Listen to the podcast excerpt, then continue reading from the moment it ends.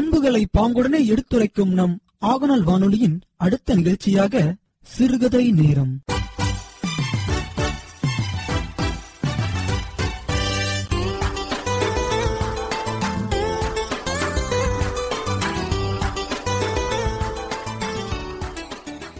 வணக்கம் பேரன்பு கொண்ட ஆகநல் வானொலி நேயர்களே. நாம் இணைந்திருப்பது ஆகநல் வானொலி தொண்ணூற்றி ஒன்று புள்ளி இரண்டு அலைவரிசையில் இணைந்திருக்கிறோம். இது சிறுகதை நேரம். இந்த சிறுகதை நேரத்தில் ஒரு அருமையான கதையை நாம் பார்க்க இருக்கிறோம் ஒரு ஊரில் ஒரு அரக்கன் ஒருவன் இருந்தான். அவன் மிகவும் பலவீனமானவனாக இருந்தான். அவன் தன்னுடைய பலத்தை பெருக்கிக் கொள்வதற்காக இறைவனை நோக்கி தவம் இருந்தான். தவத்தின் முடிவில் இறைவன் தோன்றி உனக்கு என்ன வர வேண்டும் என்று கேட்டார். அந்த அரக்கனும் ஒரு வரம் கேட்டான். அந்த வரம் என்னவென்றால் என்னை யார் தாக்கினாலும் எந்த ஆயுதங்களை கொண்டு தாக்கினாலும் அவையெல்லாம் எனக்கு பலமாக மாறிவிட வேண்டும் என்று வரத்தை கேட்டு பெற்றுக்கொண்டான் அதன் பிறகு அந்த அரக்கன் ஒரு ஊருக்குள் வந்து ஊர் மக்களையெல்லாம் கோபப்படும்படி செய்தான். திட்டுவது தரக்குறைவாக பேசுவது இப்படி செய்து கோபப்படும்படி செய்தான். அந்த ஊர் மக்கள் எல்லாம் இந்த அரக்கனை அடித்து விரட்ட வேண்டும் என்று அவனை அடித்து விரட்டினார்கள். கற்களை கொண்டும் குச்சிகளை கொண்டும் பல்வேறு ஆயுதங்களை கொண்டு அவனை அடித்து விரட்டினார்கள். ஆனால் அந்த அடியெல்லாம் அந்த ஆயுதங்கள் எல்லாம் அவன் மீது படப்பட அது அவனுக்கு பலமாக மாறிவிட்டது. இப்பொழுது அந்த அரக்கன் மேலும் பலம் பெற்றுவிட்டான். இப்பொழுது அந்த ஊர் மக்களால் அவனை அடித்து விரட்ட முடியவில்லை. அந்த அரக்கன்தான் அந்த ஊர் மக்களை எல்லாம் அங்கிருந்து அடித்து விரட்டினான். இப்பொழுது அந்த ஊர் மக்கள் எல்லாம் அருகிலிருந்த ஒரு குறுநில மன்னனை அணுகி நிலைமையை சொன்னார்கள். அந்த மன்னனும் சரி அந்த அரக்கனை நான் விரட்டுகிறேன் என்று ஒரு பெரும் படையை அனுப்பினார். ஒரு ஐநூறு பேர் கொண்ட படையை அனுப்பினார்.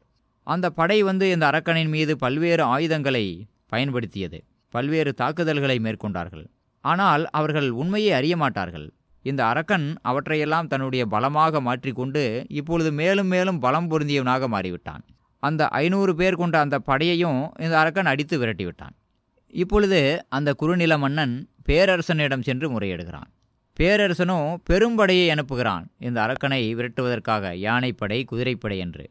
ஒரு பெரும்படை வந்து இவனை தனி ஒரு அரக்கனை தாக்குகிறது. ஆரம்பத்தில் பலவீனமானவனாக தோன்றினாலும் அந்த பெரும்படை பல்வேறு ஆயுதங்களையும் பல்வேறு தாக்குதல்களையும் இவன் மீது மேற்கொள்ள மேற்கொள்ள அவையெல்லாம் இவனுக்கு பலமாக மாறி அந்த பெரும்படையையே தோற்கடிக்கக்கூடிய அளவிற்கு இவன் பலம் பெற்று விடுகிறான்.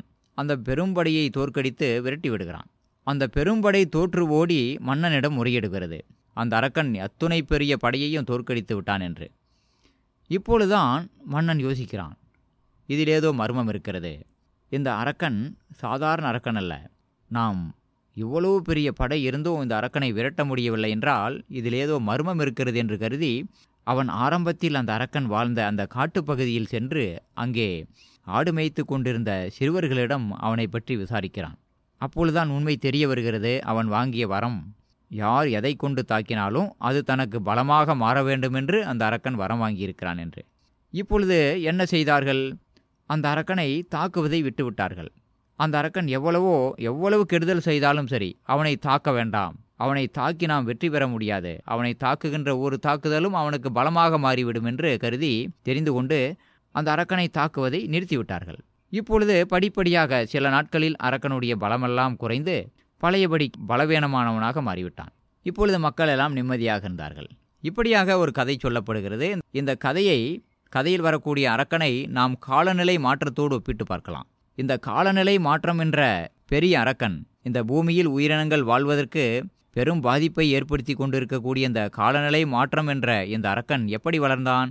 நாம் பயன்படுத்துகின்ற இருசக்கர வாகனங்களின் மூலமாகவும் நாம் பயன்படுத்துகின்ற நெகிழி பொருட்களின் மூலமாகவும் நாம் அனைவரும் பயன்படுத்துகின்ற ஒவ்வொரு மின்சாதன பொருட்களின் மூலமாகவும் இப்படியாக நாம் செய்கின்ற தவறுகளிலிருந்து நாம் பயன்படுத்துகின்ற பொருட்களிலிருந்து தான் அவன் பலம் பெற்று காலநிலை மாற்றம் என்ற அரக்கன் இப்படி வளர்ந்திருக்கிறான்.